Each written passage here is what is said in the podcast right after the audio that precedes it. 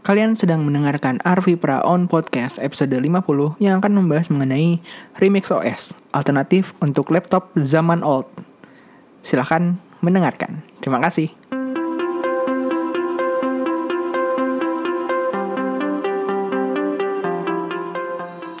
Oke, apa kabar semuanya? Gimana kemarin long weekendnya? Semoga ya nggak nggak wah tiba-tiba ini minggu awal minggu lagi dan harus beraktivitas. Tapi ya eh, nggak uh, apa-apa. Semoga aktivitas kalian tetap berjalan lancar dan menyenangkan sambil dengerin podcast ini. Ya sebelumnya gue mau quick update. Jadi di bulan Desember ini akan ada giveaway mungkin gue akan announce minggu depan uh, dan mungkin ada rencana untuk live streaming dan ya kayaknya di announce juga minggu depan. Terus juga di Desember ini hmm, eh nggak dijadiin gue takutnya janji tapi tahunya nggak jadi. Pokoknya mungkin ada sesu ada uh, ngobrol bareng lagi tapi gue belum bisa ngasih tahu dulu ngobrolnya sama siapa. Soalnya takutnya nggak jadi dan, dan pokoknya sebelumnya kita udah janjian cuman ada satu lain hal harus di pending dan ya mungkin akan terbit di Desember ini. Uh, terus apalagi terus gue juga seneng bahwa kemarin-kemarin ini banyak banget uh, apa ya gue tahu dari jadi kayak uh, buat kalian yang follow di SoundCloud gitu kan uh, terima kasih banget terutama uh, waktu itu siapa sih namanya karya gue buka SoundCloud dulu. Ada satu apa namanya satu listener yang uh, gue seneng banget. Ah ya Christian Yuri Anja dia uh, always comment always liking uh, my podcast gitu kan. Dia thanks banget ya bro. Atau ya bro kayaknya ya, bro thanks banget ya bro. Uh, kalau bisa jangan bukan bukan jangan sih. Maksudnya kenapa gue nggak nyaranin untuk komen di SoundCloud adalah karena di SoundCloud kan gue makanya yang free. Jadi episode-episode yang lama pasti akan ke sliding sama episode yang lebih baru gitu. Jadi komen-komennya pun pasti akan ikut kehapus di mana ya nggak bisa dibaca sama orang lain. Atau misalkan eh, nggak uh, bisa keep gue nya jadi susah keep up untuk ngebahas suatu topik dan segala macam yang mungkin sedang kita diskusikan di itu gitu. Seperti itu. Jadi kalau misalkan mau apa uh, komentar atau apa bisa langsung via email atau sosmed aja gitu kan. Kalau SoundCloud uh, sebaiknya jangan. Terus dari beberapa yang apa yang follow SoundCloud ini gue jadi gue langsung kepo kan.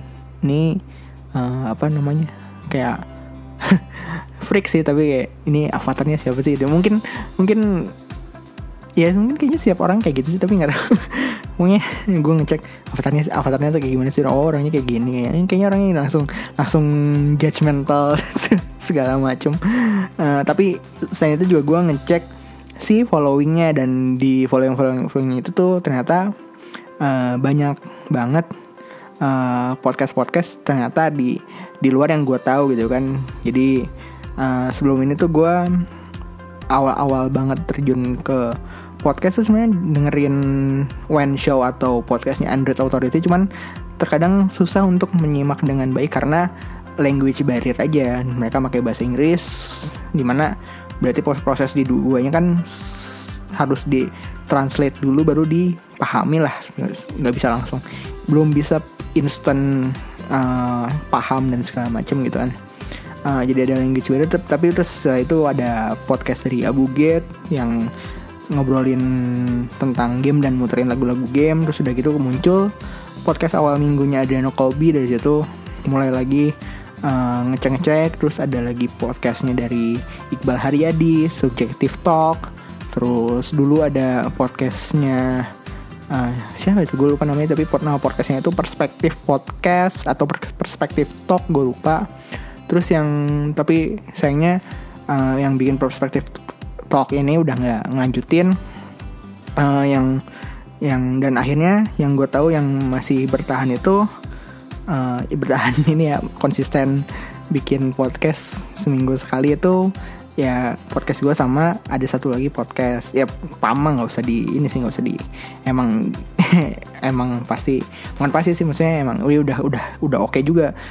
Si yang dengernya juga udah seribuan lebih gitu kan dibandingin gue yang masih ya dapat di apa dapat angka di atas belas aja tuh gue kayak udah seneng banget gitu kan.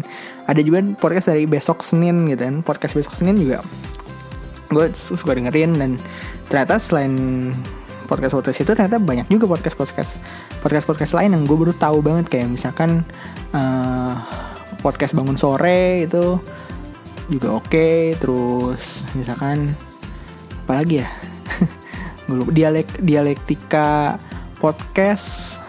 Eh dialektika bener gak sih? Dialek dialektika dialogika dialogika podcast. Terus juga ada ngobrol aja itu gue baru baru baru denger. Seperti itu. Jadi uh, ya seneng lah.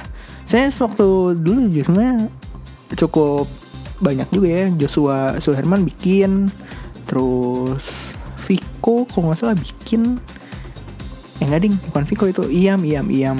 Stand up ya. Udah bikin juga cuman nggak dilanjutin. Seperti itu. Jadi ya seneng banget uh, ada pilihan-pilihan lain. Kalian kalau misalkan belum tahu kalian bisa search aja. Ini yang yang gue rekomendasiin. Pertama podcast besok Senin. Karena umurnya juga yang udah satu tahun dan uh, ngebahas mengenai current issue rata-rata. Kadang-kadang juga film uh, seperti itu. Terus juga ada podcast ngobrol aja. Ini kayaknya yang hostnya tuh couple gitu ya. Terus uh, baru ada dua episode. Dan dua-dua episodenya tuh kayak nyeritain pengalaman kuliah-kuliah di luar negeri gitu. Jadi uh, mereka ngajak orang yang atau teman mereka yang sempat kuliah di luar negeri terus wawancarin dan segala macamnya nah di mana? Sebenarnya rada iri juga sih gue sama ngobrol aja ini karena uh, si hostnya kan ada dua nih ada tandem jadi kayak kok ini kan kayak sendirian kayak kayak set. Tapi ya nggak apa-apa lah seperti itu. Terus juga ada podcast bangun sore ini uh, ini juga sadis nih. Uh, podcast bangun sore apa gue denger gue nggak tahu di podcast ini ada berapa orang kayaknya ada tiga orang. Uh, ada empat episode kalau nggak salah udah udah rilis empat episode iya empat episode terakhir gue denger yang kelakuan random pengendara kendaraan ini uh, oke okay banget sih. Maksudnya relate banget sama deket lah isunya sama kehidupan sehari-hari gitu. Terus kalau dia logika podcast ini um, podcast serius banget ya. Uh, di eksekusinya juga oke okay banget rapi enggak uh, emang pembahasannya juga pembahasan yang serius gitu kan uh, oh ya satu lagi ada podcast in a Jakarta Minute. Mirip-mirip sama dialogika podcast. Eksekusinya sempurna uh, rapi. Terus apa ya? Dan dua podcast ini rata-rata menggunakan bahasa Inggris sih. Kayaknya mereka memang eh komsen ini Jakarta Minute sih yang orang-orang si orangnya bikinnya di Jakarta. Cuman kayaknya uh, dua orang ini pernah atau sedang uh, apa katakanlah atau studi atau misalnya kerja di luar negeri. Jadi uh, native language yang mereka pakai ya ini apa bahasa Inggris seperti itu. Cuman uh, ya gue suka dengerin ini gue seneng dengerin banget seperti itu. Jadi itu gue uh, ya lah lu peres peres banget sih ngomongin podcast orang lain. Ya itu tapi uh, kalau misalkan gue punya kesempatan buat ngobrol-ngobrol bareng mereka sih gue pengen banget sih secara scene ini masih eh, nggak uh, terlalu rame-rame banget seperti itu oke okay. uh, eh, terus sebenarnya ini bukan promosi cuman jadi kemarin gue sempat main ke mall di Pejaten yang apa ya itulah mall di Pejaten yang uh, ada dia kerja sama gitu sama apa? Cashless transaction gitu cashless cashless money gitulah ya. Uh, namanya OVO OVO uh, di mana di promonya tuh parkir seharian cuman bayar satu rupiah terus gue nyobain. Uh, keren sih maksudnya uh, apa namanya? Beneran satu rupiah tapi ya uh, apa si kita makanya tuh harus menggunakan OVO Cash jadi harus ngisi ngisi dulu kayak pakai e-money atau flash gitu harus harus isi saldo dulu di uh, OVO-nya gitu ada aplikasinya. Nah setelah saldo si bayar parkirnya tuh dipotong dari saldo si OVO Cash-nya itu gue nggak tahu promonya sampai kapan cuman ya menarik dicoba karena uh, isi ulangnya gue kira minimal 50 ribu atau minimal 100 ribu ternyata 10 ribu juga bisa. Jadi ya bayangin aja 10 ribu untuk parkir satu rupiah per hari gitu kan. Berarti kan sepuluh ribu hari sepuluh ribu hari uh, tahun aja satu tahun aja 3600 gitu kan. Berarti hitung hitungannya berarti kan bisa dipakai sampai sekitar tiga tahun. Cuman kan namanya juga promo cuman ya lumayan sih. Ya itu uh, pengalaman kemarin. Oke okay. uh, karena tidak ada email atau pesan yang masuk di social media. Kita baca berita. Jadi berita yang pertama membahas mengenai net neutrality. Jadi net neutrality ini lagi rame banget di terutama di Amerika Serikat sana ya. Kenapa lagi rame banget? Karena FCC atau Federal Communication Commission itu ingin mengubah uh, net neutrality rules gitu kan. Jadi untuk yang belum tahu net neutrality itu apa jadi net net neutrality rules itu adalah uh, hukum di mana uh, ke, atau kebijakan di mana internet itu bisa diakses oleh semua orang semua semua uh, apa atau gini semua orang tuh bisa mengakses uh, website application service atau segala hal yang berhubungan dengan internet uh, tanpa adanya pembatasan-pembatasan yang lain seperti itu. Jadi maksud di neutral dari internet ini adalah ya kenetralan si internet di di mana ISP ini tidak bisa uh, apa namanya mm, menganak emaskan suatu service atau suatu aplikasi atau suatu web uh, dan menganaktirikan web-web yang lainnya itu lah katakanlah hmm, katakanlah gini jadi uh, net neutrality ini adalah misalkan gue gue ISP nih gue yang nyediain internet nih buat kalian nih gue nyediain internet buat kalian. Uh, terus gue kerjasama nih sama misalkan gue kerjasama sama uh, game gitu kan game. Katakanlah gamenya namanya uh, uh, Mobile of Valor gitu. Katakanlah namanya gamenya Mobile of Valor. Nah si game Mobile of Valor ini akan mendapatkan bandwidth atau speed yang kencang banget. Tapi game-game yang serupa dengan Mobile of Valor ini katakanlah Arena Legends gitu ya.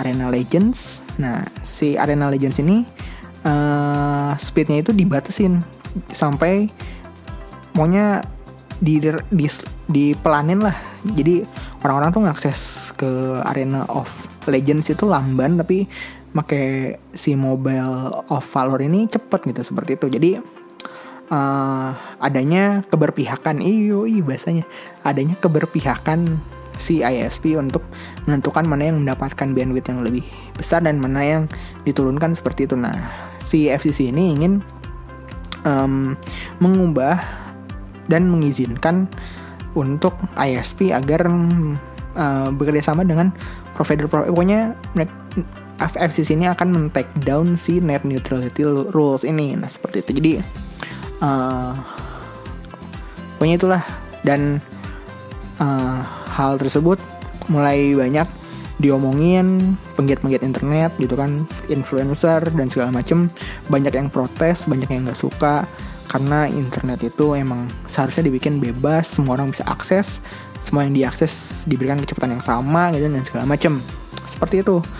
Nah, uh, sampai mereka membuat website bernama Battle for the Net yang sudah uh, ditandatanganin atau di apa ya namanya ya di di support sampai 750 ribu orang ya.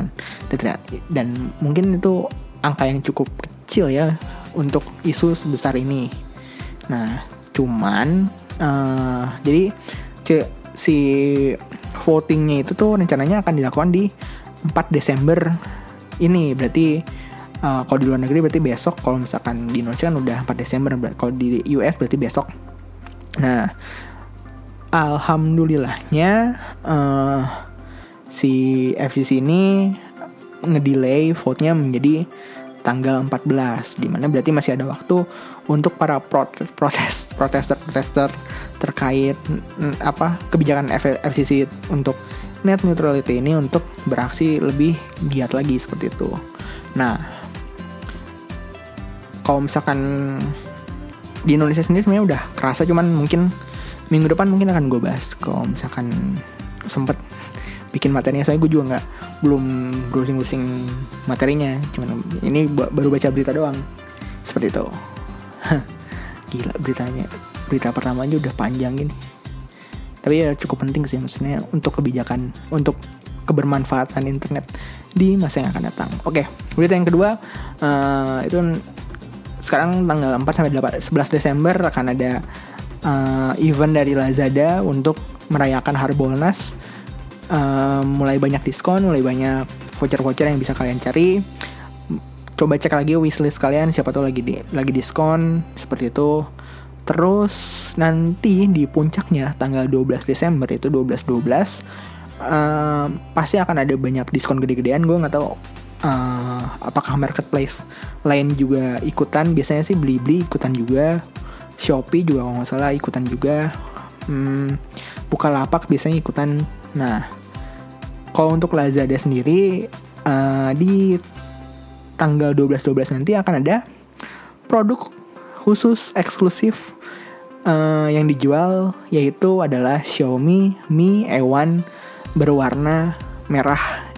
Jadi yang warna merahnya itu mirip sama Mi 5X yang udah luncur duluan di uh, di Cina ya, di Tiongkok.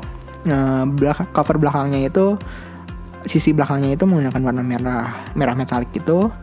Uh, terus sisi depannya itu menggunakan warna hitam, di mana itu pasti keren banget. Seperti itu. Uh, eh, gue jadi kepikiran aduh ganti nggak ya ganti ya? Cuman uh, ya itulah. Ganti gak ya ganti nggak ya? Yang nggak tahu. Kalau misalkan apa ternyata dealsnya lebih oke sih patut untuk dicoba sih. Nah ada juga jadi dari pulsa tablet pulsa ya tapi di versi onlinenya itu disebutkan katanya Mi E100 ini akan uh, memiliki fitur Quick Charge 3.0 di mana Mi A1 biasa nggak ada. Quick Charge 3.0 tuh nggak ada. Nah apakah itu benar gitu kan? Ya masalahnya dari semua portal baru dia doang yang ngasih info uh, beberapa portal yang portal berita teknologi yang gue ikutin belum belum ada ini juga. Terus juga belum ada uh, apa publikasi resmi dari uh, Mi A1 nya. Uh, apalagi ya? Mi Ewan yang hitam merah juga sebenarnya nggak apa di dikasih lihat dikit doang sih pas di twitternya Best Indotech. Eh di Instagramnya Best Indotech sorry. Seperti itu. Jadi uh, eh, gue nggak tahu apakah ada perbedaan fitur terkait Mi Ewan yang red sama yang yang udah ada. Uh, we'll see lah. Kita lihat nanti. Seperti itu uh, mengenai Xiaomi juga. Jadi nanti tanggal 7 Desember hari Kamis uh, dari tweet twitternya Donovan Sang at Donovan Sang itu akan meluncing produk baru dari Xiaomi yaitu Redmi 5 dan Redmi 5 Plus. Seperti yang sudah apa ya rumor-rumor di internet bersebar tersebar gitu kan Redmi 5 dan Redmi 5 Plus ini merupakan smartphone yang uh, memiliki layar dengan rasio 18 banding 9 terkait spesifikasi dalamnya belum ada kabar yang lebih jelas. Uh, yang pasti Redmi 5 Plus itu lebih besar daripada Redmi 5 gitu kan. Kayaknya sih Redmi 5 itu lima setengah inci, Redmi 5 Plus itu 6 inci kayaknya sih. Gue juga nggak tahu. Harganya juga belum dikasih tahu secara rinci. Kita harus menunggu sampai tanggal 7 Desember seperti itu. Apakah akan ada Redmi Note 5? Menurut gue sih kayaknya nggak akan ada ya. Diganti diganti sama Redmi 5 Plus kayaknya sih ya nggak tahu juga ya kita lihat aja nanti oke okay. yaitu uh, tiga berita untuk minggu ini kita langsung ke pembahasan yaitu uh, di minggu ini gue mau ngebahas mengenai Remix OS. Buat yang belum tahu, Remix OS ini adalah operating system buatan JD, sebuah startup dari Beijing, Tiongkok. Remix OS ini memberikan experience Android di platform PC atau laptop. Uh, gue udah pakai ini sekitar satu bulanan dan gue akan coba ceritain pengalaman gue menggunakan Remix OS ini.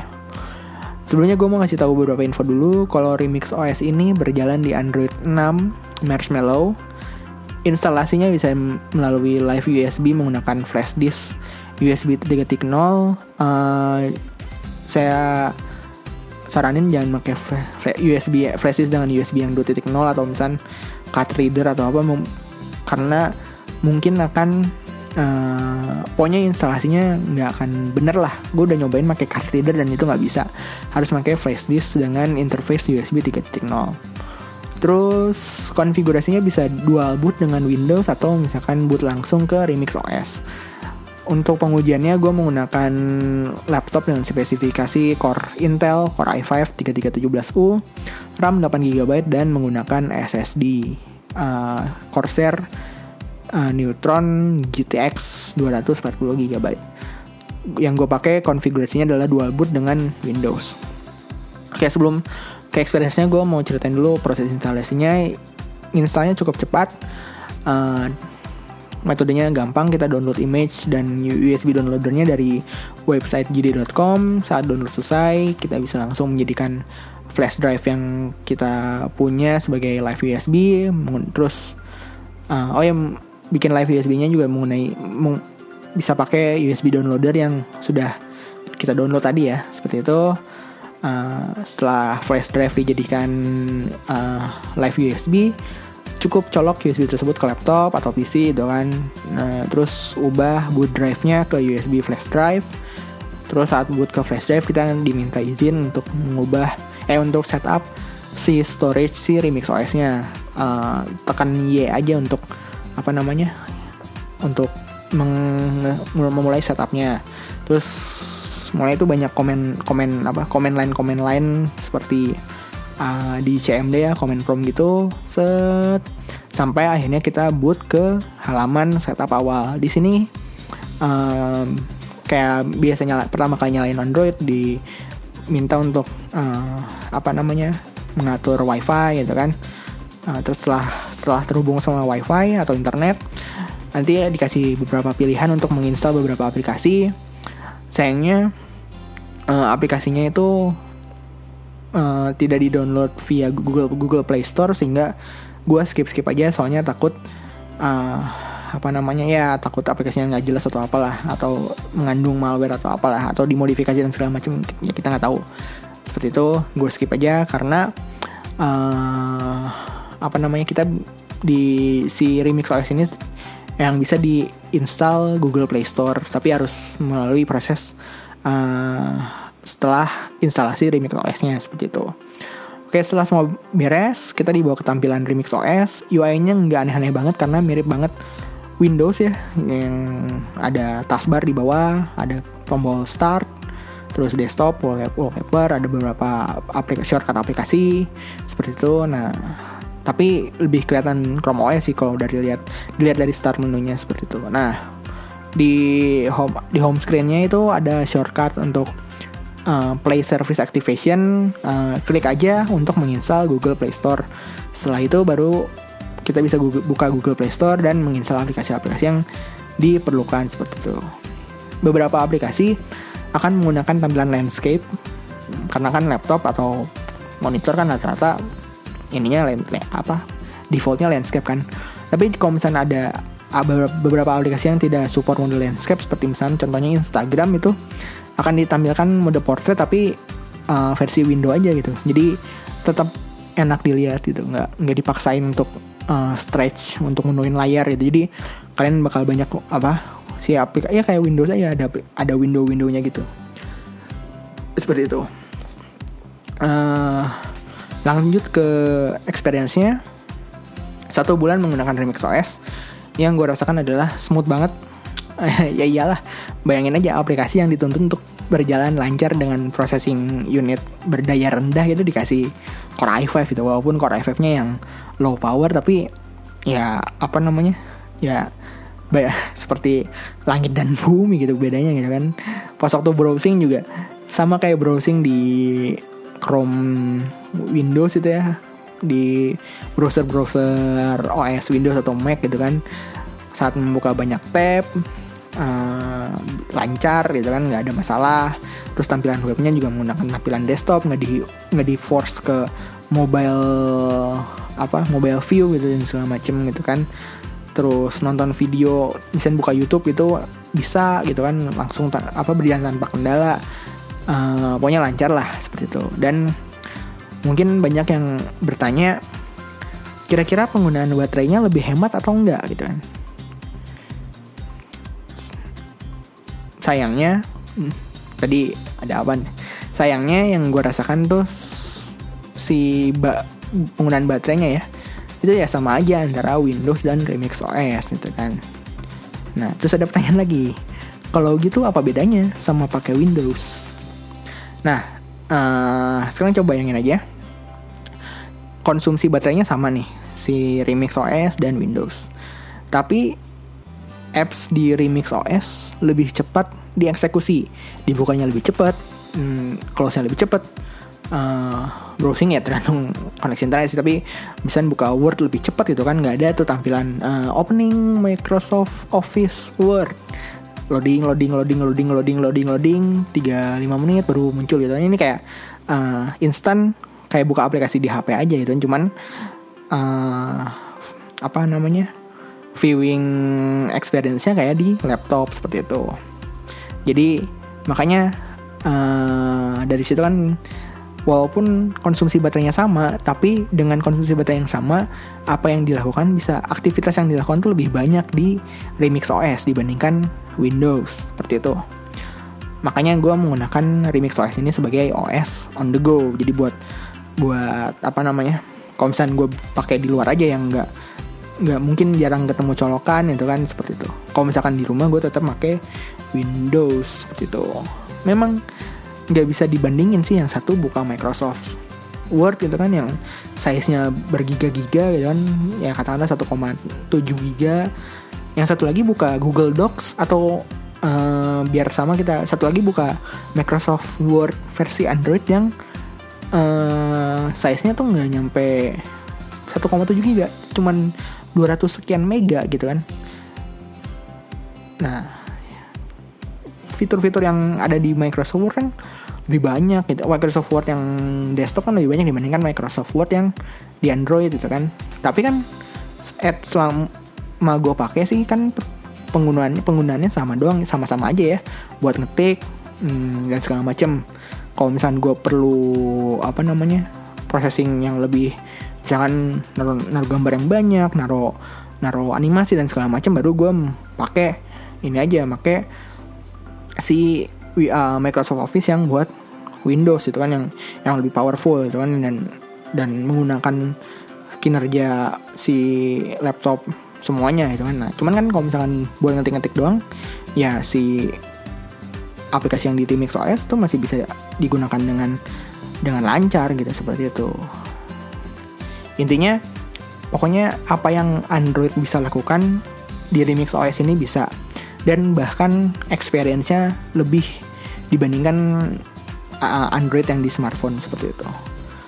Uh, terus untuk gaming sayangnya gue nggak nggak nyoba ya karena emang gue juga nggak terlalu suka ngegame di HP karena ya itu ntar mungkin gue ceritain di episode selanjutnya episode yang lain lah. Nah tapi uh, gue bisa ngasih tahu uh, karena banyak laptop yang belum touchscreen sedangkan game Android rata-rata dikontrol via touchscreen dan gestur. Remix OS ini memberikan aplikasi remapping control dan gesturnya itu kan. Seperti misalkan uh, misalkan main main Mobile Legends gitu kan. Kan ada ada apa namanya di padnya gitu kan. Nah di padnya itu bisa di assign WSAD misalkan gitu. Terus misalnya buat uh, mencet skill mencet apa mencet apa. Itu ada ada remapping kontrolnya seperti itu. Nah cuma karena gue nggak nyoba ngegame jadi gue nggak bisa ngasih info lebih banyak gitu ya. Maaf ya. Nah mengenai lancar atau enggaknya ya tergantung spesifikasi PC atau laptop kalian itu kan. Gue sendiri ngecoba ngetes benchmark di Antutu tuh dapat skor 170 ribu di mana HP-HP mid range itu HP-HP 3 jutaan 5 jutaan itu rata-rata skor Antutunya itu sekitar hmm, 40 ribu sampai 70 ribu lah seperti itu. Jadi uh, untuk gaming insya Allah lancar lah tergantung spesifikasi PC kalian itu kan. Uh, jadi gitulah mengenai gaming gue belum bisa ngomong banyak. Nah tadi gue udah puja-puji dan segala macam. Ini bagian yang uh, gue nggak suka dari remix OS yang pertama itu customization yang menurut gue sedikit banget uh, opsinya. Contoh pertama tuh launcher. Sampai sekarang gue belum nemu cara naro widget di home screen tuh kan. Di home screen tuh cuma ada cuma bisa naro uh, shortcut aplikasi doang gitu kan.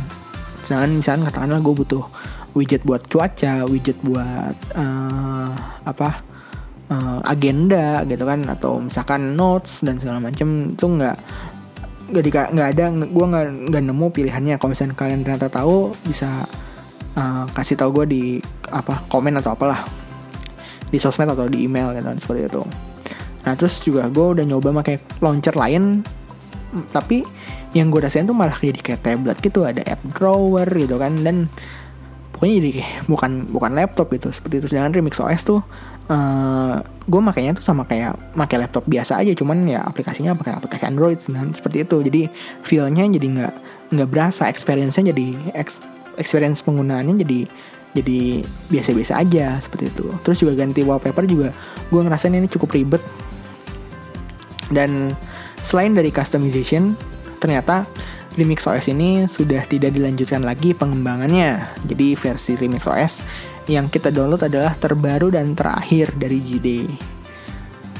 Uh, terus gimana dong? Kalau misalkan terakhir kan berarti rentan virus atau apa. Jadi selain Remix OS ternyata ada juga uh, OS OS alternatif lain yang bisa kalian coba seperti misalnya Phoenix OS, Cloud Ready Chromium OS, Ubuntu dan lain-lain.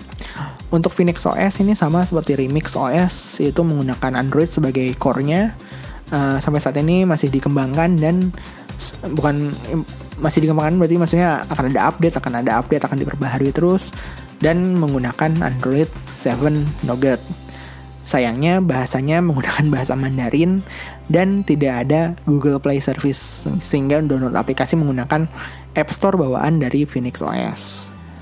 Untuk Cloud Ready Chromium OS ini dia menggunakan Chromium sebagai core-nya, mirip mirip-mirip Chrome OS dari Google. Sayangnya aplikasi yang tersedia itu masih terbatas. Pokoknya yang yang yang tersedia di Chrome apa namanya Chrome Chrome Web Store kalau misalnya Chrome Web Store itu ya bisa dipakai tapi uh, sayangnya kan Chrome OS itu udah bisa menggunakan aplikasi Android sedangkan si Cloud Ready Chromium OS ini belum. Jadi uh, minusnya di situ. Untuk aplikasi-aplikasinya um, masih belum bisa masih belum banyak pilihan. Untuk Ubuntu ya secara power ini bisa disandingin lah sama Windows dan uh, apa namanya bisa menjadi OS alternatif gitu kan. Seperti itu. Oke okay, uh, eh, masuk ke kesimpulan. Jadi Linux OS ini dan beberapa OS alternatif yang tadi gue sebutkan bisa kalian pertimbangkan untuk menghidupkan kembali laptop atau PC kalian yang sudah tua gitu kan. PC zaman atau laptop zaman old. Seperti itu kayak Arvi mencoba keep up dengan uh, tren saat ini tapi ya itulah. Maaf ya. Nah apa bayangin aja kalian merasakan experience Samsung Dex gitu kan. Samsung Dex itu uh, fitur di Samsung S8 dan Note 8 di mana kalian bisa menjadikan S8 dan Note 8 itu sebagai uh, PC atau ya sebagai PC untuk uh, dicolokin ke monitor jadi PC gitu kan karena seperti itulah gitu. Uh, dengan remix OS dan beberapa OS alternatif tadi ya kalian bisa merasakan experience kayak kayak Samsung Dex itu. Uh, terus juga untuk penggunaan seperti browsing browsing lucu ngetik-ngetik tampan atau bersosmed ya bisa banget dilakukan tanpa kendala dengan OS ini. Uh, ya walaupun kalian sebenarnya bisa menggunakan emulator cuman gue lebih seneng aja kalau misalkan udah apa namanya kalau emulator kan kadang-kadang suka nggak stabil atau apalah. Ini Cinemix OS ini enaknya dia udah udah oke okay, udah untuk penggunaan saat ini udah oke okay banget. Cuman ya itu tadi kekurangan kekurangannya uh, apa namanya mungkin bisa kalian pertimbangkan lah seperti itu. Oke okay? eh, terima kasih sudah mendengarkan jika ada pertanyaan atau mau request tema atau apa topik kalian bisa kirim email atau uh, eh kalian bisa kirim email ke kotak surat at atau uh, mengontak di sosial media Arvi Prawan Podcast di Instagram ada, Twitter ada, Facebook ada dan satu lagi lain official account juga ada. Uh, untuk uh, linknya kalian bisa cek di deskripsi untuk info lebih lanjut. Oke itu aja dulu uh, untuk episode minggu ini. Mohon maaf jika ada salah kata. Arfi pamit. Anjir ini udah kayak kayak youtuber teh youtuber Indonesia. Uh, mohon maaf kalau ada salah kata. Arfi pamit. Semoga uh, aktivitas kalian menyenangkan dan bertahan sampai weekend nanti. Uh, Arfi undur diri dan dadah.